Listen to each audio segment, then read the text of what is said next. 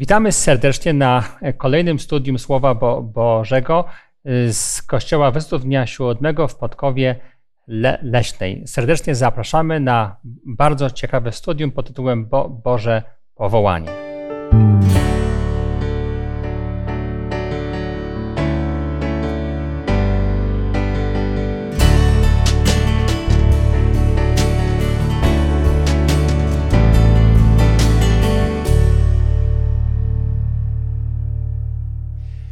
W naszym studium dzisiaj mamy oczywiście gości, których chciałbym w tej chwili przedstawić. Jest dzisiaj z nami Monika, Zbyszek i Waldemar. Ja mam na imię Łukasz. Zanim jednak przejdziemy już do samego tematu powołania Ezdrasza i Nehemiasza, powinniśmy się pomodlić, bo przecież będziemy studiować Boże Słowo. A zatem zapraszam do modlitwy Monikę. Święty Ojcze, dziękujemy Tobie gorąco za nasze tutaj spotkanie, za to, że spotykamy się przy Twoim Słowie, przy Twoim stole. Dziękujemy Tobie, Ojcze, za wszystkie historie ludzi, którzy podjęli rękawice, podjęli powołanie.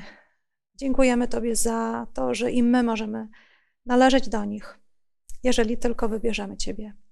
Prosimy Ciebie, błogosław w tym studium, błogosław wszystkich, którzy nas słuchają, abyśmy mieli dobre refleksje i później potrafili to wszystko wcielić w nasze życie. W imieniu Pana Jezusa. Amen.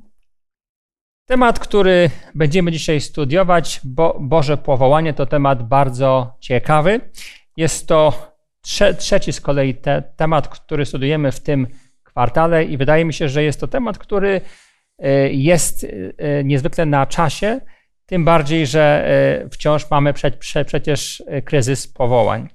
A więc pojawia się pytanie, jakie to powołanie powinno być, co możemy o nim powiedzieć. O powołaniu często mówi się jako czymś, co dotyczy ludzi, którzy są powołani do pracy, działają na przykład jak nauczyciele z powołania, lekarze z powołania i o tym właściwie tak często myślimy.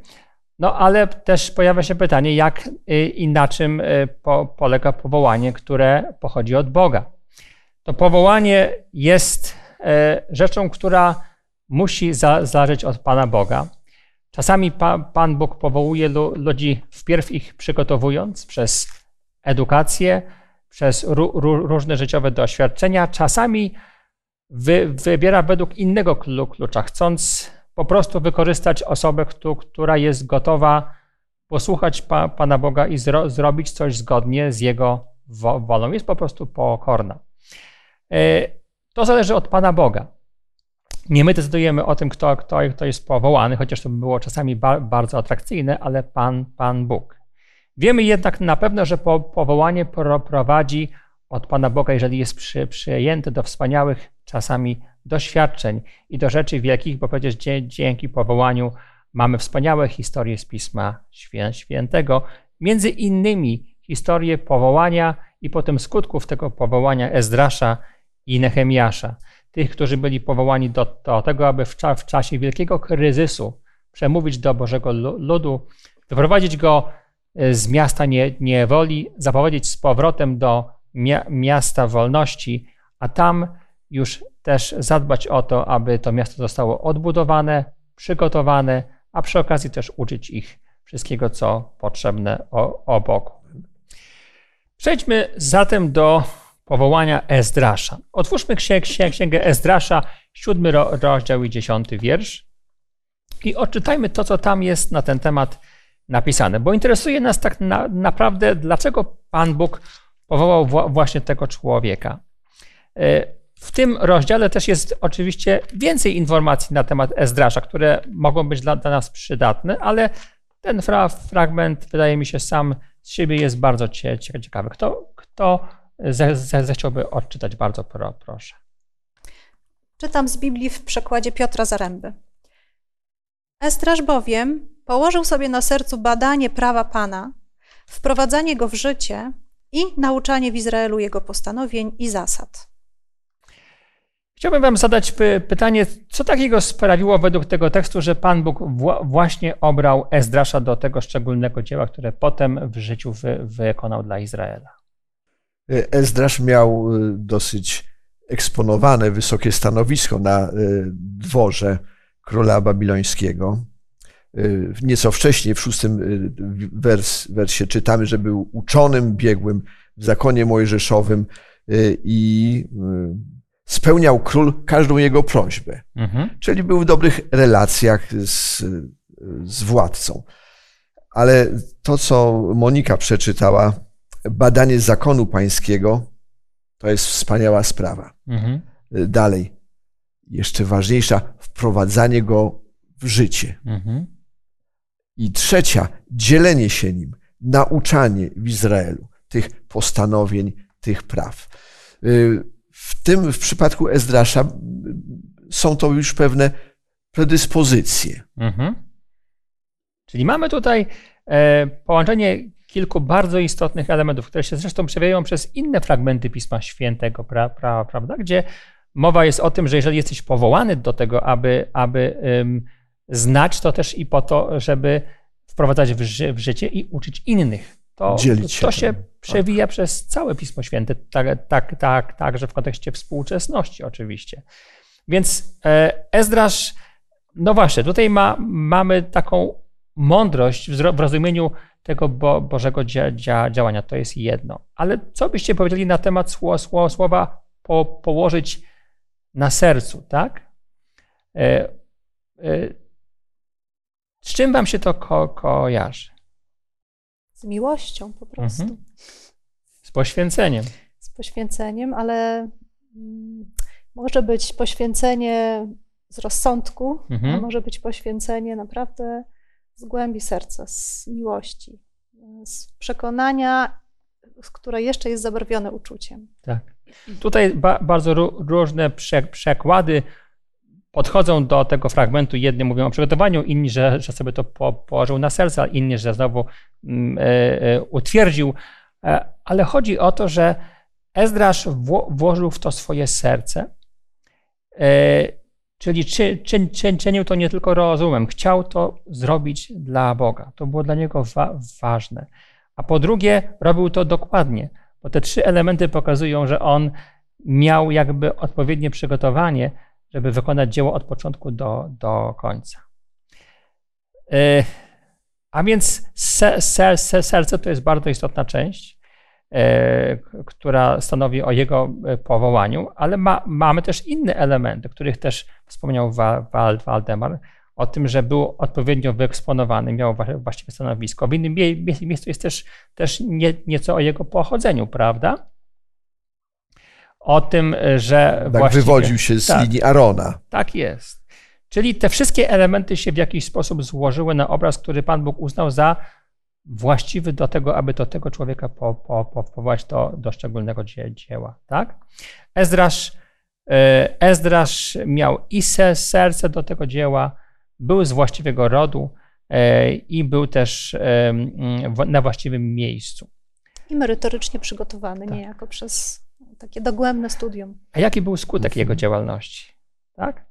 Czy lud dał się wyprowadzić, czy dał się przekonać, czy był tego, na końcu budowania muru był tego owoc? No owszem, Ezdrasz wyruszył z sporą grupą ludzi. Doszli do Jerozolimy. Wszystko tam wyglądało dosyć kiepsko. Wzięli się do naprawy. I miasta, i murów. No i wyglądało na to, że sprawa ruszy z miejsca. Tak. Że odbudowa i będzie i miasto, i naród będzie miał pewną reprezentację. Takie. Tak. Po jakimś czasie niestety nastąpiło zmęczenie, albo jakieś tam wypalenie, albo przeszkody stały się na tyle wysokie, że ludzie osłabli. I został powołany znowu Nehemiasz. Kolejne powołanie. Tak. I tu można powiedzieć, że kiedy nam się wydaje, że już nie ma wyjścia, że jest ciężko, źle i nic z tego nie będzie, Pan Bóg daje nowego człowieka, nowe powołanie, znowu daje jakiś impuls, ale o tym pewnie za chwilę. Tak.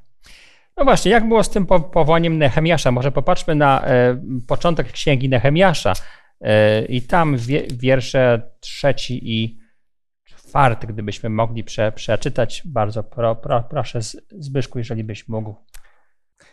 Czytam Księga Nehemiasza, rozdział 1, wiersz 3, 4. Odpowiedzieli mu: ci, którzy pozostali w tamtejszej prowincji, żyją teraz w wielkiej biedzie i poniżeniu. Mury Jerozolimy są zrujnowane, a bramy spalone. Gdy usłyszałem te słowa, usiadłem, zapłakałem i całymi dniami trwałem w smutku, poszcząc i modląc się do Boga niebios. Czy tutaj coś jest na temat serca? Pośrednio tak. Pośrednio. Nehemiasz bo przeżywał to. Tak, oczywiście. Tak. To nie były dla niego rzeczy obojętne. Tak. Ta zburzona Jerozolima to nie było coś, co było faktem. To było coś więcej niż fakt. Nehemiasz był rzeczywiście tym struty, czuł się, nie mógł normalnie funkcjonować. Tak. Musiał się do Boga modlić, zapłakał, pościł. Tak. Czyli było to dla niego coś bardzo istotnego. I to jest, wydaje mi się, przynajmniej tak mnie się wydaje, że jest to jedna z najważniejszych cech, dla których właśnie Pan Bóg powołuje Nehemiasza. I tenże Nehemiasz, kiedy przyszli do niego goście, nie rozmawia o sprawach codziennych, ale pyta o ocalałych Żydów, o Jeruzalem, pyta o sprawy pańskie. I tym się martwi, to przeżywa, to mu leży na sercu, używając takiego popularnego języka. Mhm. Ale chciałbym jeszcze zwrócić uwagę, bo to jakby na ten ludzki element, ale jest w wierszu 5, kiedy jest przedstawiona, kiedy zwraca się do Pana Boga, to znaczy jest człowiekiem głębokiej wiary, bo w pewnej chwili: o Panie Boże niebios, Boże wielki i groźny, Ty zachowujesz przymierze, okazujesz łaskawość tym, którzy Cię miłują, przestrzegają Twoich przykazań. Otwórz oczy i nakłoń uważnie ucha, by wysłuchać modlitwy Twojego sługi. W pewnym momencie on nie zostaje jakby sam z problemem, do którym się dowiedział, ale wie, gdzie się udać. Tak, on w tym momencie jest człowiekiem głębokiej wiary, że to z czegoś wynikało. To można po prostu, ta księga później pokazuje, że on nie podejmował tej walki jakby w imieniu własnym, bo mu zależy na narodzie. On ma świadomość czegoś większego i być może w następnym studium jakby to co za chwilę będziemy, o czym będziemy mówić, być może miał świadomość taką większą, że to, co się dzieje, jest niezwykle ważne, że to, co się tam, że to ma olbrzymią wartość, że to nie są rzeczy takie zwykłe, powszednie. Tak. No bo ktoś powie, odbudowa murów, odbudowa Jerozolimy, odbudowa narodu wybranego, jaki to ma sens? Będą, nie będą. On ma świadomość, że to jest niezwykle ważne. Tak. I przy okazji był też przecież człowiekiem na odpowiednim stanowisku. Był podczaszym, był blisko króla, a więc mógł mieć nadzieję, że jeżeli coś się stanie, to on będzie mógł mieć w tym jakiś udział. Ale myślę, że jest w stanie wprowadzić na dwór królewski właściwie każdego człowieka. Mamy inne przykłady, przecież Mojżesza, który był wchodzony na dwór królewski, mamy Esterę. Więc wydaje mi się, że oczywiście Pan Bóg wykorzystuje to, że ktoś jest na odpowiednim stanowisku, w odpowiednim miejscu, ale to, co się naprawdę liczy, to jest to, czy człowiek ma serce do sprawy pańskiej, czy też nie. Czy rzeczywiście mu na nie zależy, czy też nie. Jeszcze taka mała uwaga, chociaż to dotyczy nawet nie tyle, bardziej dotyczy Ezdrasza. Tam była taka ciekawa uwaga, którą gdy czytałeś, że król bardzo był przychylny słowom, które wypowiadał ten człowiek. Słuchajcie, władca, który słucha jednego ze swoich podwładnych, jest jemu przychylny. Ktoś powie, przypadek, spodobał mu się, ale może nie. Co mu się spodobało w tym człowieku, że on takim był, że i tak, kiedy można szukać źródła, badał Biblię, badał pisma i tak dalej, on według tych zasad żył. I ten człowiek jakby stawał się jakimś autorytetem w pewnym momencie, że warto było go słuchać. Tak sobie pomyślałem właśnie, że Pismo Święte przemienia człowieka. Jeżeli jest człowiek wierny tym zasadom, to okazuje się, że to oddziaływuje na zewnątrz i jest to widoczne. Tak. W przypadku Nehemiasza jest to w szczególny sposób podkreślone i Ezdrasza. Tak. Czas w tym miejscu jest też bardzo istotny. Okazuje się, że to Kiedy Pan Bóg powołuje człowieka, ma swoje znaczenie. Wiemy, że Ezdrasz, chociaż to był niejedyny człowiek powołany do tego, aby Izraela stopniowo sprowadzić z powrotem do ludu Bożego, bo wiemy też o Zorobabelu, wiemy o Nehemiaszu, ale Ezdrasz został powołany w konkretnej chwili, w konkretnym momencie nieprzypadkowym, tak? Wiemy o tym, że był to czas, który Pan Bóg wyznaczył wcześniej, tak?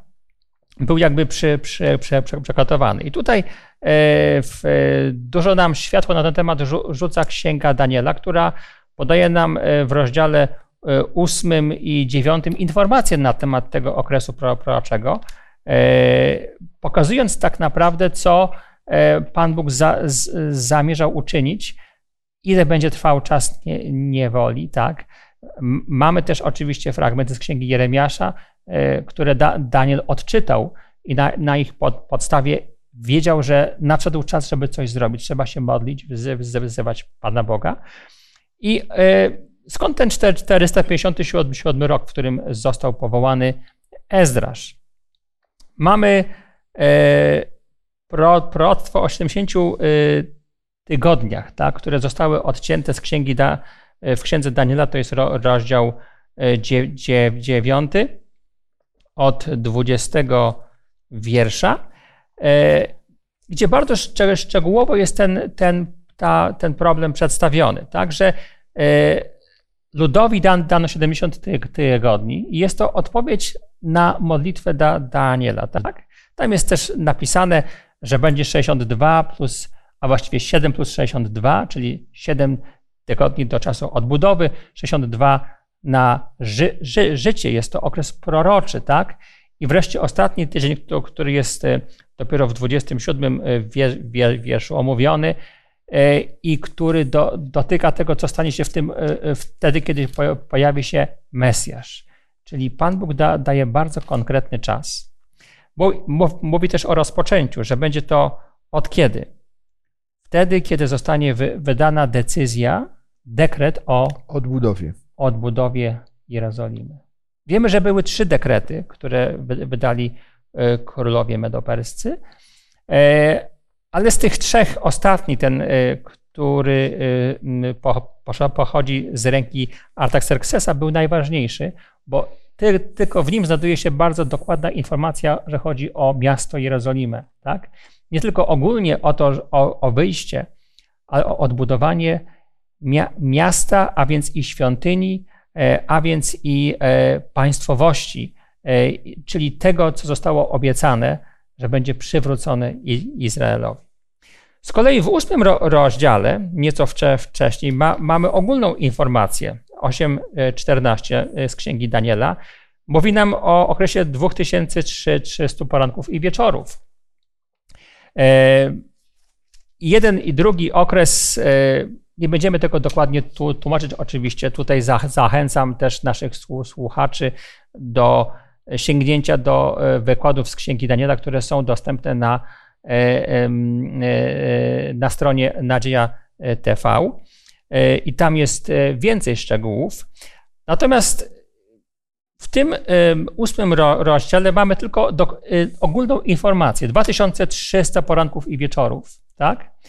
I więcej informacji nie ma, poza tym, że świątynia będzie potem oczyszczona albo wróci do swojego prawa. I jest to jedyny fragment w tym rozdziale, który nie zostaje potem wyjaśniony przy wizycie anioła Gabriela. Niejako pokazując, że musi się coś stać. I to, co się ma stać, to jest to, że Daniel sięga do pism, jak podaje nam początek rozdziału 9, i czyta tam, że ten okres 70 lat niewoli minął i modli się do Boga konkretnie o to, aby Bóg wypełnił tę obietnicę, albo inaczej, co trzeba zrobić, żeby Bóg tę obietnicę wypełnił. I w odpowiedzi na tę modlitwę jeszcze raz przybywa anioł Gabriel i daje właśnie to szczegółowe wyjaśnienie. A więc mamy taki podział, że w rozdziale 8 w wierszu 14 mamy proroczy okres od 457 roku aż do XIX wieku, ogólny, tak, bez opisu też początku, Natomiast opis szczegółowy znajdujemy już w rozdziale 9, który nam nie tylko podaje to, co się tyczy tych odciętych 70 tygodni z tego większego, dłuższego proroctwa dla Żydów, bo przecież Daniel modlił się o Żydów, a nie o wszystkich, bo nawet nie wiedział i nie rozumiał tego pierwszego widzenia. Stąd też te dwa elementy ściśle są z sobą oczywiście połączone i tak też trzeba je rozumieć. Czas jest bardzo istotnym elementem wbrew pasterom, zwłaszcza kiedy on obejmuje kwestie proroctw i liczenia proroczego czasu dzień za rok. Są to rzeczy istotne i musimy o tym pamiętać. Wróćmy jednak do kwestii powołania, tym razem już w kontekście także wybrania. Jeśli można, tak?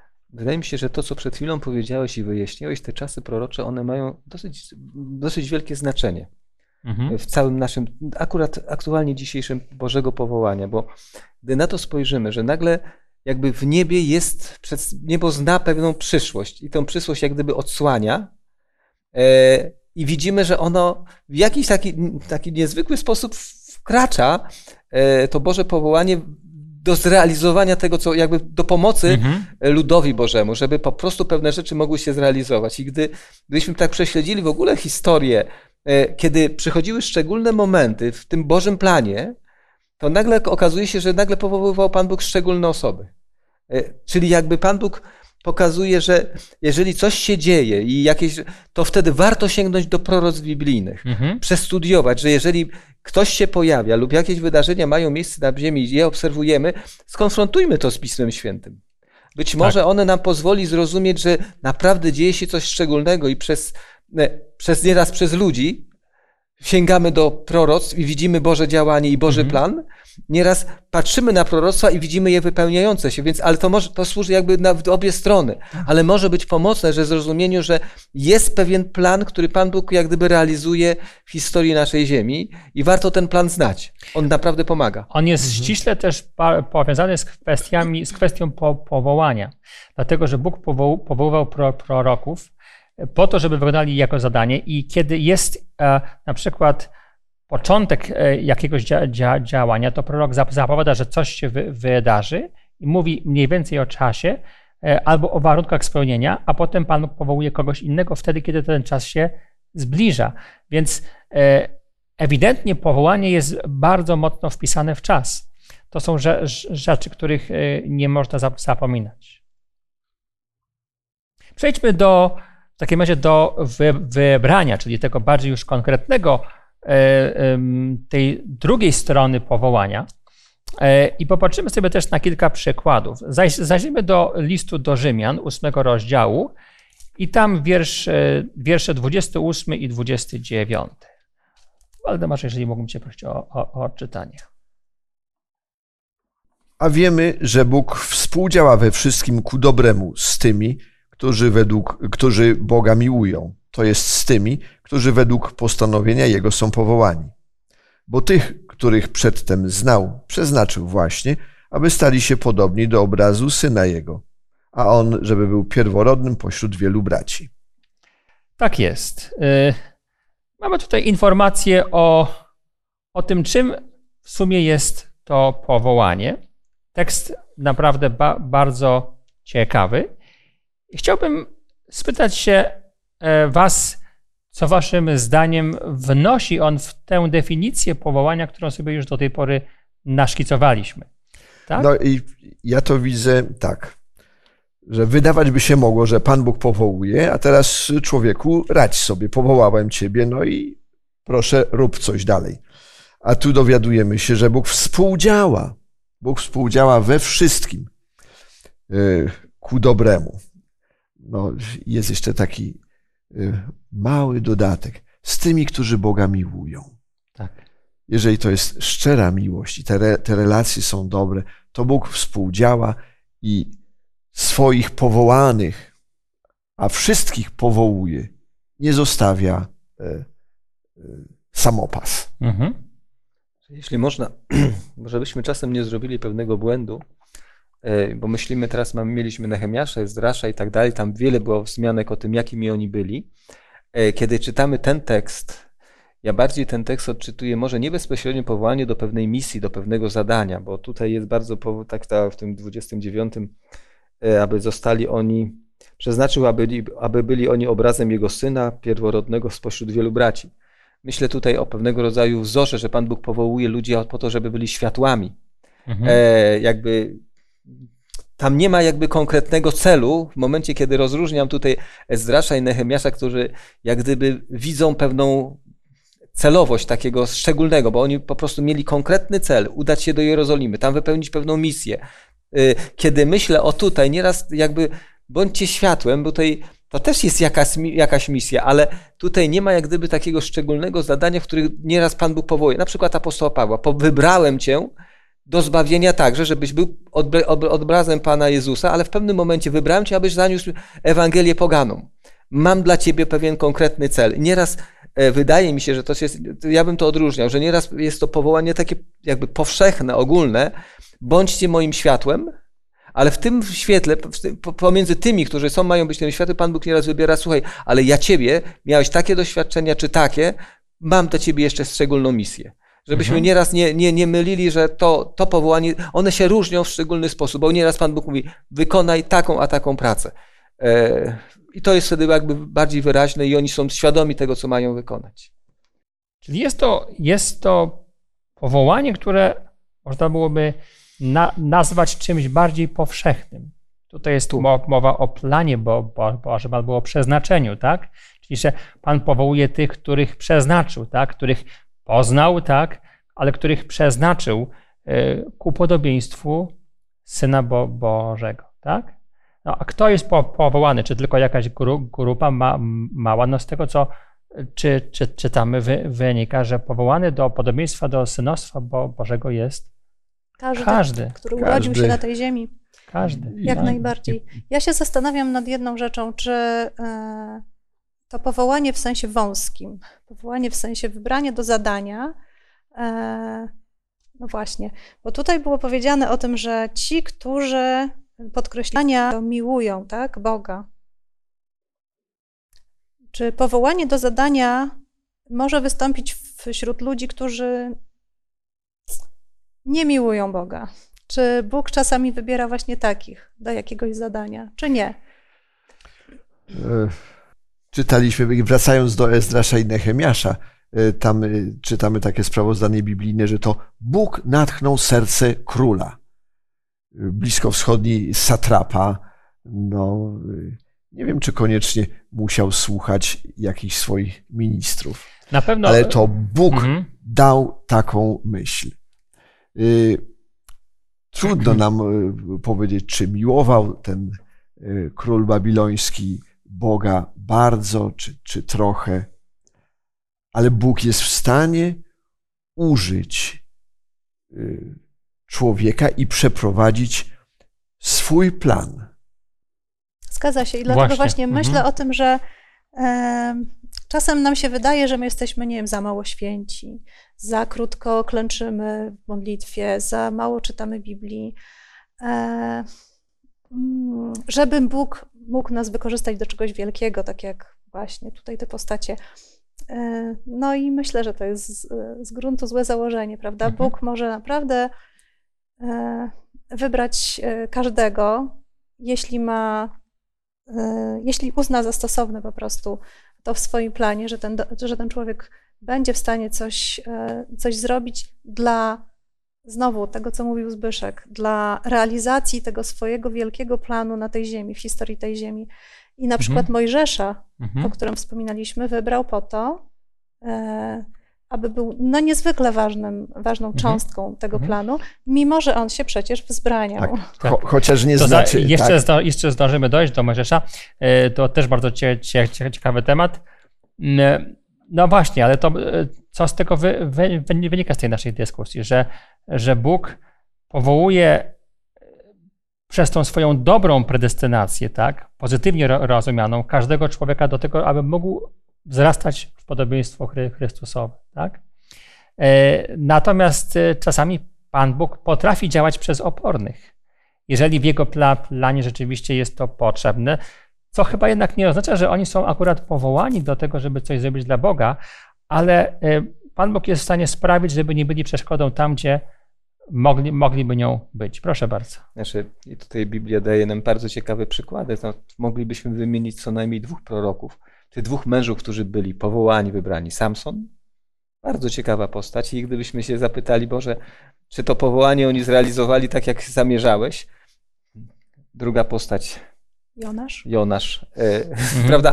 Więc pokazuje to bardzo elastyczność. Jakby cel Boży jest. Mam piękne zadanie do wykonania, piękną wizję. Daję wam cel.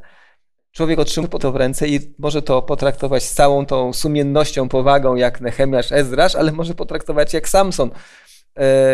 Czyli dajmy na to, jak nasz Jonasz. I taki dylemat miał apostoł Paweł. Stale się martwił, by głosząc Ewangelię innym, sam nie był odrzucony.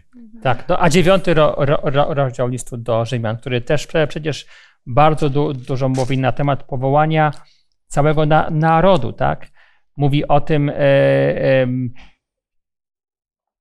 kim byli Hebrajczycy powołani przez Boga, co mieli wykonać. Potem mówi o podobieństwie z ciała, ale i z ducha, że owszem, można być powołanym przez krew, czyli przez to, że pochodzimy w prostej linii z jakiegoś rodu, ale to nie oznacza, że jesteśmy do końca wezwani, żeby wykonać dzieło, które Pan Bóg przeznaczył do wykonania, tak? I to jest też bardzo istotna rzecz, dlatego że mamy jakby dwie strony powołania. Z jednej strony jest to powołanie ogólne, które pokazuje Boży charakter.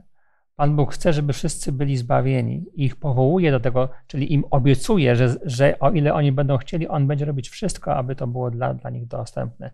Ale mamy też tą drugą stronę, gdzie Bóg mówi o powołaniu do szczególnej misji, do dzieła, w którym to Pan Bóg według sobie tylko danego klucza wybiera czas, osobę i misję. I robi to po swojemu. Czasami robi to bardzo specyficznie, ale wie, Jonasz na przykład, prawda, robi to specyficznie, ale wie, że to jest na przewyjście z sytuacji. Jeszcze tu jest taka ciekawa przestroga, bo możemy powiedzieć, że powołaniem naród izraelski został powołany, ale w pewnym momencie on się zagubił i można zgubić to powołanie. Że to jest taki przykład bardzo smutny, że mam cel, mam zadanie, mam wszystko, co najlepsze dałem ci, ale możesz to zlekceważyć. Bóg nas... A no właśnie, to jest kwestia naszej odpowiedzialności. Tak. No bo przecież jeżeli Bóg nas powołuje, to czy to oznacza, że nam wiąże ręce i mówi, więcej nic zrobić nie możesz, jesteś powołany, idź tam i koniec, tak? Czy to tak wygląda? Czy takie jest rzeczywiście powołanie? No, nie zawsze. Mhm. Nie zawsze. Mamy takie przykłady, że Bóg daje pewne warunki, choćby wspomniany Samson. Tutaj rodzice już byli przygotowani odpowiednio i miał wszelkie warunki. Ale Pan Bóg go nie zmusił, nie ubezwłasnowolnił. Czyli on żył po swojemu. Żył po swojemu. Czyli to powołanie można przyjąć, ale można je też odrzucić, zlekceważyć. Nie zrobić tego, do czego jesteśmy powołani. Zresztą, jak jest ze zbawieniem? Czy zbawienie można też odrzucić? Można, tak? Czyli spoczywa na nas pewna odpowiedzialność. Jeżeli Pan Bóg wzywa nas do tego, żebyśmy coś zrobili, to oczekuje od nas też tego, że będziemy chcieli to zrobić. Ten element wolnej woli jest niezwykle istotny. Pan Bóg nie zmusza, Pan Bóg zaprasza. Tak? Oczywiście warto też powiedzieć, że to powołanie nie musi nam się oczywiście od razu kojarzyć, chociaż tak się kojarzy z czymś właśnie wielkim, niezwykłym, doniosłym. Ja pamiętam, jest takie przepiękne zdanie o tym, że nie wiem, czy dobrze zacytuję, ale sens jest taki, że niewielu rodziców zdaje sobie sprawę, że wychowanie ich dzieci jest powołaniem, tak. Jest środkiem służącym do ich zbawienia. Czyli jak gdyby z jednej strony przyjęcie tego powołania ma nas ubogacić, ma nam coś dać. Jest wręcz środkiem do naszego zbawienia. Przyjęcie każdego powołania jest takim środkiem do naszego zbawienia tak naprawdę. Amen, tak. To jest... Tu jeszcze jest taka naprawdę, bym powiedziała, zadziorna myśl. Ona jest powiedziana tutaj, może przeczytam. Czasami wydaje nam się, że jeśli coś lubimy, to nie może to być od Boga, gdyż On daje nam tylko zadania, które się nam nie podobają i których nie chcielibyśmy zrealizować. Właśnie, no i myślę, że warto może chwileczkę też temu poświęcić. No właśnie, te powołania. Trochę tutaj widzimy tego Mojżesza, który po prostu dostaje coś wielkiego, potężnego. On nie chce, bo się boi, bo uważa, że się nie nadaje. Ma 100 wymówek. Ma 100 wymówek. No a my? Tak, porozmawiajmy o nas. No właśnie. To jest bardzo dobry punkt, dlatego że w pewnym sensie każdy chrześcijanin, chociażby przez naukę o darach ducha, ale też tego jest powołany do pewnego dzieła. Tak? Czyli nie tylko jest powołany do zbawienia, ale też powołany do pewnego dzieła. To rzeczywiście, jak powiedziała Monika, może być powołanie do rzeczy wielkich, ale też powołanie do rzeczy małych. Bądźmy ostrożni też z mówieniem, co jest duże, co jest małe, bo skala tutaj jest niewspółmierna. Dla jednej osoby rzeczy małe mogą być wielkimi i odwrotnie. Wiecie, jak to wygląda. To zależy od charakteru, odwagi i wielu innych rzeczy. Ale powołani jesteśmy w Kościele wszyscy. I wszyscy możemy Panu Bogu powiedzieć tak albo nie. Wszyscy możemy szemrać albo po cichu przyjąć to, co Pan Bóg nam dał, pójść i to zrobić. Wszyscy możemy powiedzieć amen, wstanę i pójdę, albo amen, wstanę i ucieknę, jak Jonasz. Bardzo proszę. W tej chwili taka myśl mi się zrodziła w momencie, kiedy Pan Jezus powołuje 12 uczniów. 12 jest pełnia. Tak sobie pomyślałem o takiej ilustracji, nie wiem, czy to nie jest nadgorliwa interpretacja. W 12 Pan Bóg widzi cały świat i całą ludzkość. Chce powołać wszystkich, każdego człowieka, ale później historia pokazuje, jak z tym powołaniem jest, że można iść tą drogą i to nie jest tak łatwe, bo to jest pokazane, to jest w życiu apostołów, jak to wyglądało, ale też można tą drogę zagubić, jak mamy w przypadku naszego Judasza. Więc znowu ilustracja, cel Boży jest przedstawiony w tej 12, jakby planem Boga jest danie im prawdy, danie im Ducha Świętego, danie im wszystkiego, żeby mieli cel, zadania, radość życia i wszystko to, co jest piękne, ale też i pewien trud i poświęcenie i wybór. Tak. No i zaufanie. Tak. Myślę, że to było bardzo ciekawe studium. Chciałbym Wam bardzo serdecznie podziękować za to, że mogliśmy dzisiaj ten temat wspólnie przedyskutować. Za tydzień spotykamy się po raz kolejny. Będzie już nowa ekipa. Serdecznie zapraszam na studium pod tytułem Stawianie czoła opozycji. Natomiast nasze dzisiejsze spotkanie zakończymy oczywiście wspólną modlitwą. Nasz drogi Panie, który w niebie jesteś, po tych słowach, które zostały wypowiedziane, chcemy tylko prosić, byśmy mieli na tyle siły, odwagi, abyśmy przyjęli Twoje powołanie, abyśmy usłyszeli Twój głos zapraszający, abyśmy tym powołaniem mogli się też dzielić, czy to w wielkich, czy w małych rzeczach, czy w ukryciu, czy w pokorze. Chcemy, Panie, chodzić z Tobą. Ty nas prowadź i tak jak w tych wymienianych przykładach wspierałeś i przygotowywałeś wszelkie warunki, tak i w naszym życiu prosimy, abyś był zawsze przy nas, chroniąc nas, pouczając, napominając, ale i posilając przede wszystkim. W imieniu Jezusa Chrystusa o to prosimy. Amen. Amen. Serdecznie dziękuję i do zobaczenia.